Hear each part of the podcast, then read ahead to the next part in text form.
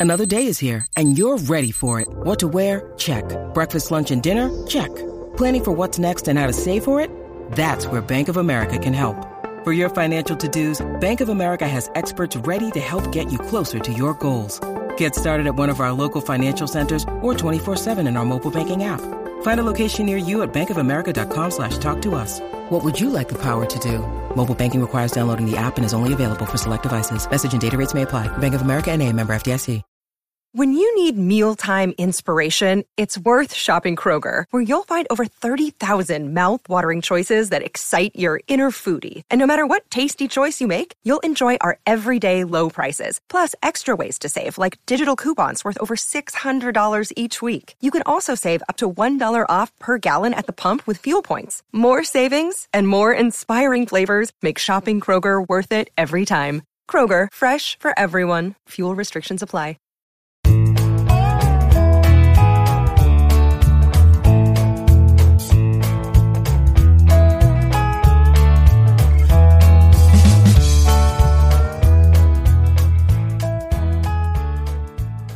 It's Tuesday, September 13th, and you're tuned into the Cleveland Baseball Talk podcast. I'm Joe Noga, joined by Paul Hoynes. Hoynesy, uh, it was uh, uh, another night at the ballpark where you see uh, you, you, you, never know what you're going to see every time you come to the park. Uh, last night was no exception. Uh, Terry Francona and Phil Nevin both ejected from the game uh, within minutes of each other by umpire Ron Kulpa, and the the Guardians hang on for a 5-4 win uh, after uh, the Angels had come back to tie it. That's uh, 19 out of the last 20 meetings between the two teams at Progressive Field. Uh, the uh, the Cleveland has come away uh, with a win. just another crazy night at the ballpark. Yeah, just uh, you know, just going along, and it looks like you know, kind of a, a normal Guardians game. It's it's tense, you know. That's it's a one-run game in the late innings, and all of a sudden things just kind of exploded there. Uh, first, uh, Terry Francona gets ejected over, you know, uh, uh, arguing whether Andres Gimenez was hit or not hit by a pitch, and, uh, and I guess that wasn't even really the argument. The argument was yeah, the umpires uh, didn't let Tito uh, challenge or review the play. Uh, they said that Gimenez had re-engaged with the pitcher, and so that meant that there was no opportunity for Terry Francona to challenge. Right, and and Francona was saying we did we did you know ask for a hold so we could review the play, and and the umpires said they didn't see it, and they were just kept go- they wanted to keep going, and uh, you know, I, I uh, the pool. Well, I was a pool reporter, so I went down there and talked to John Tumpane, the first base umpire, the plate umpire. Uh, who did the ejection? Ron Kulpa couldn't talk because he was going through a concussion protocol after getting hit in the mask in the, an, an inning later. But uh, you know, he said uh, Tumpane said that um, you know the, the, all four umpires you know met. They, they none of them had none of them saw you know a, a message you know the, a hold sign from the cleveland dugout and said you know th- that he couldn't that francona couldn't challenge. And that's when uh, francona lost it and the argument started and he was ejected. Yeah that was a uh, a, a, a, tito that we haven't seen much of uh, in his time in cleveland just completely unhinged screaming obscenities at uh, Ron Kulpa. He was uh, held back by John Tumpane and eventually by DeMarlo Hale.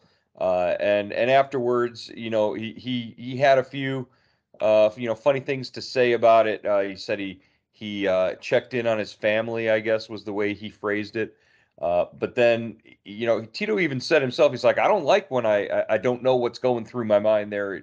He just sort of, you know, went all haywire and was yelling at DeMarlo Hale. T- DeMarlo was telling him, you know, don't get your your your surgically repaired foot uh, stepped on uh, in the altercation. But uh, it was that was as intense as I think any of us have ever seen Tito uh, in in a ball game.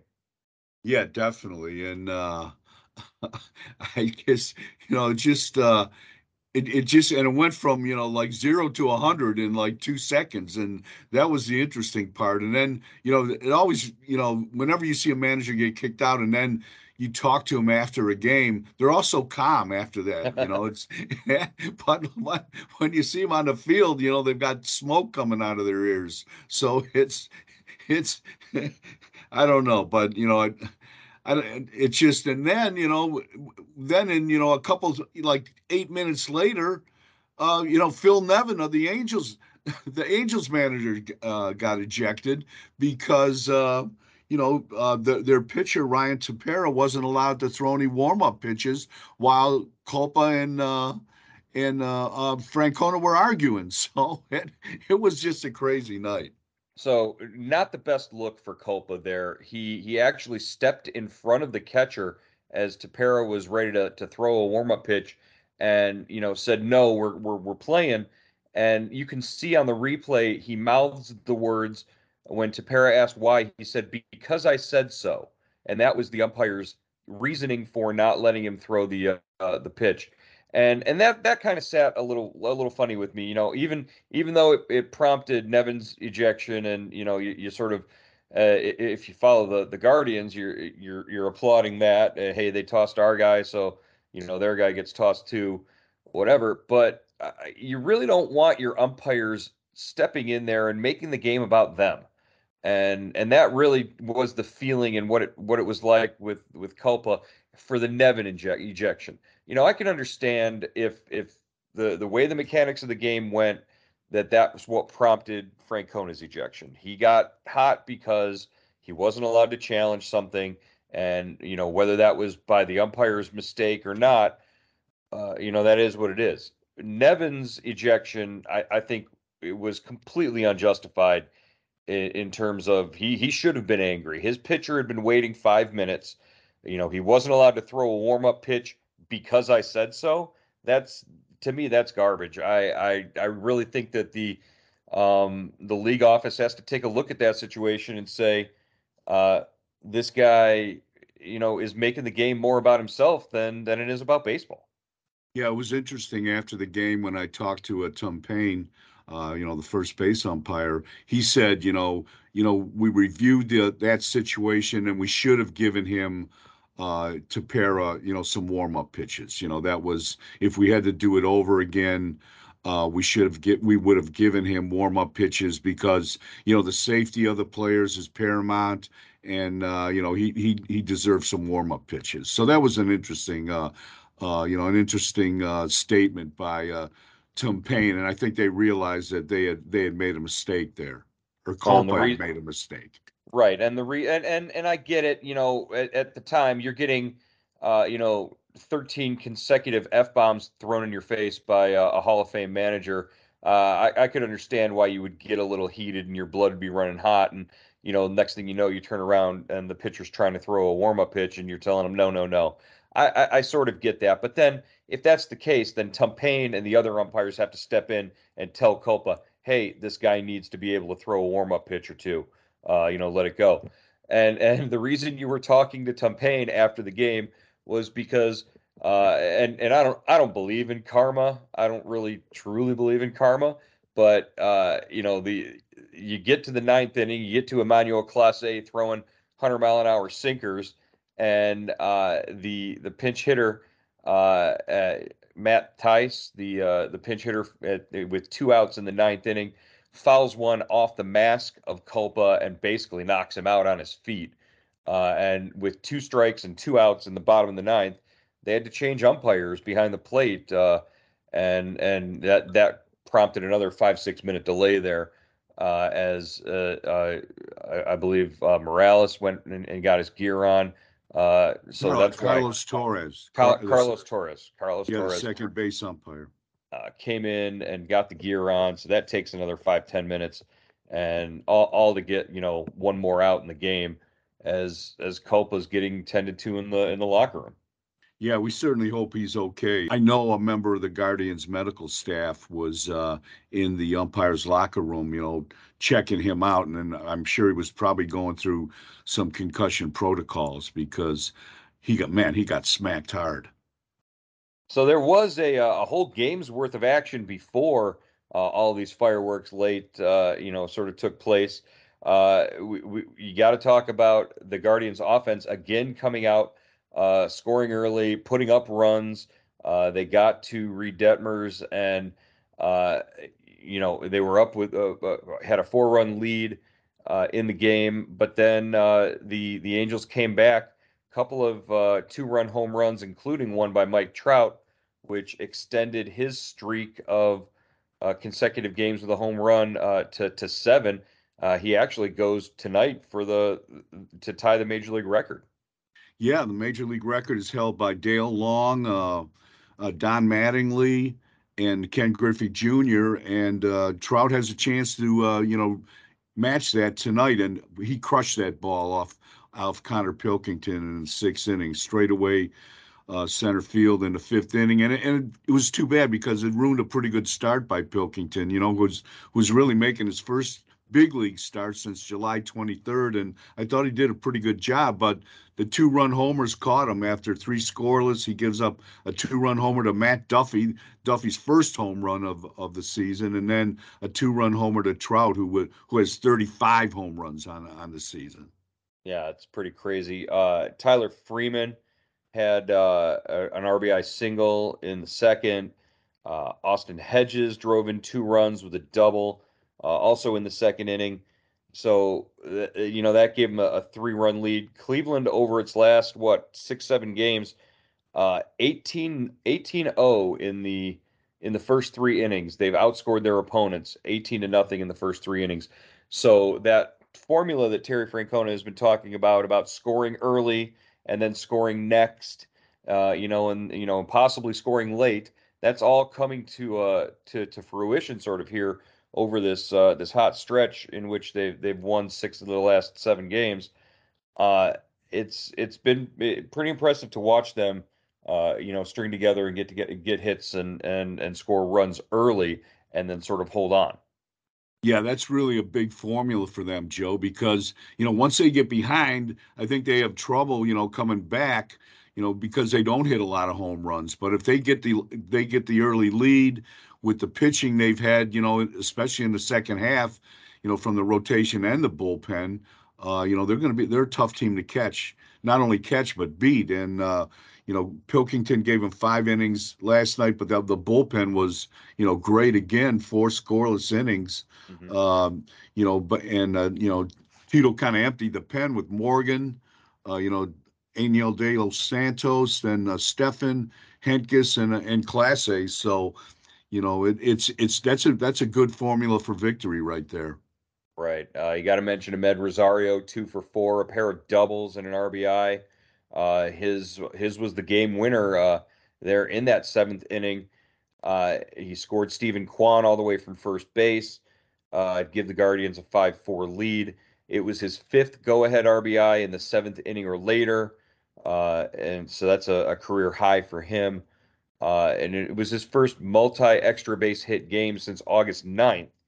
Uh, and he has he has eight of those this year, multi, games with multiple extra base hits, uh, the second most among shortstops uh, in in the majors this year. So, you know, nice to see Amed sort of getting getting hot again here in mid September. Yeah, and then uh, you know sometimes you forget just how fast Kwan is, but I mean he was flying around those bases on that double. I mean I don't know I I, would have loved to clock you know clock him uh, on on that because you know uh, you know Rosario hits the, the double down the left field line and and Kwan scores standing up. It was it was he was he was on he had the afterburners on I, and uh, you know Rosario was asked after the game did he think uh, uh, Kwan would score from first, and uh, he said uh, he really wasn't watching Kwan. You know, he was just you know kind of trying to get to second base, but he he said he thanked Kwan for the RBI. yeah, that was uh, that's the problem, and the problem with Amed Rosario hitting doubles is that it leaves first base open, and now teams are deciding they just don't want to pitch to Jose Ramirez anymore.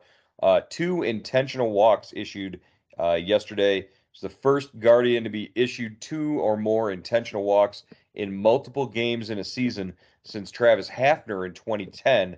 Uh, he has 14 intentional walks this year, uh, trailing Aaron Judge for the most in the majors. Uh, Judge has 15. Uh, he has 48 intentional walks, the sixth most all time in franchise history. Yeah, he was intentionally walked Sunday in Minneapolis, and now twice, twice. And then and then twice uh, Monday. Monday night uh, against the Angels. And you know, Joe, it was it was. I know we were talking about this.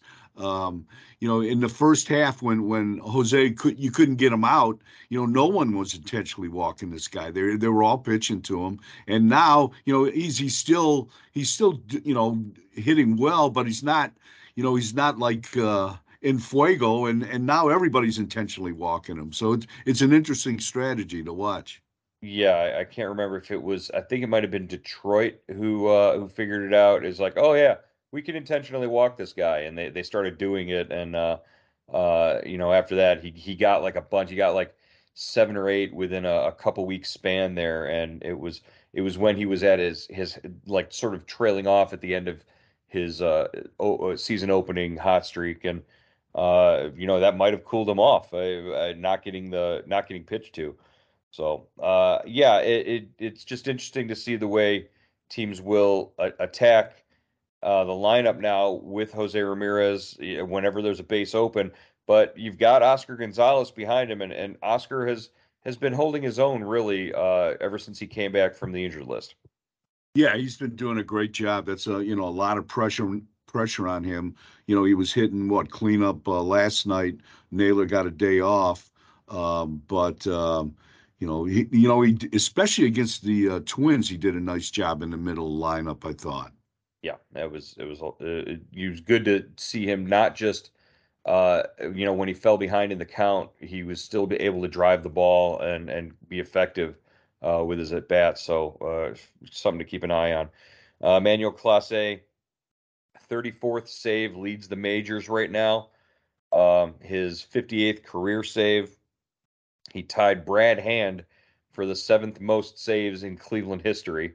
So there you go, uh, two years of being the closer. Uh, and he's, you know, leading all of Major League Baseball uh, in uh, relievers in uh, home whip and OPS. His whip is 043 and his OPS is 254. Uh, so just pretty impressive what he's been able to do uh, one, two, three, ninth inning last night, even with the delay uh, for the umpire to change his gear. Yeah, he's definitely, uh, you know, he's he's such a dominant guy that when you know he has the rare night where you know he has an off night or you know a couple guys get on base you know it's it's so uh, unusual that you know it kind of sticks out but you know last night he was just he was just you know that his dominant self and you know in situations like that you know if doc edwards uh, the Indians' former manager, always said, you know, good closers, you know, when they enter the game, they they kind of calm the storm. You know, they they bring everything to a standstill. They calm things down, and you just know the game is over. And you know, more and more, that's the feeling you get when Clase enters a game. All right. So another thing we talked about uh, before we started recording here was the uh, the rotation. Uh, we get Cody Morris today against Jose Suarez, uh, and it, it's the, the question marks sort of pile up after that. Uh, right on, on Wednesday, it's an afternoon game. Uh, Cal Quantrill could be in line to start that game. It's his day. Uh, it's the fifth day after his last start. But Tito had talked about possibly moving him back to Thursday uh, for the makeup game against the White Sox to face the the White Sox. But uh, you know, there's there's a number of reasons why you know you might want to keep Quantrill in uh, in his rotation in his spot.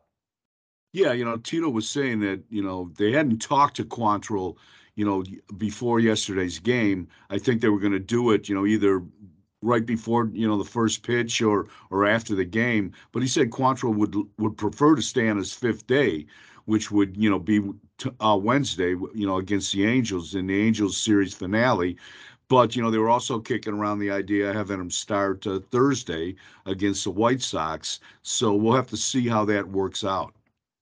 Yeah, interesting. In, in if to me personally, if if Quantrill expresses a desire to want to pitch on that fifth day and stay in his spot, then you pitch him on that day. You do what's comfortable. I understand the the lure of sort of wanting him to pitch against the White Sox, but again, you're going back out to Chicago the beginning of next week, and he would be in line to pitch the the last game of that series, I believe, or one of the games of that series.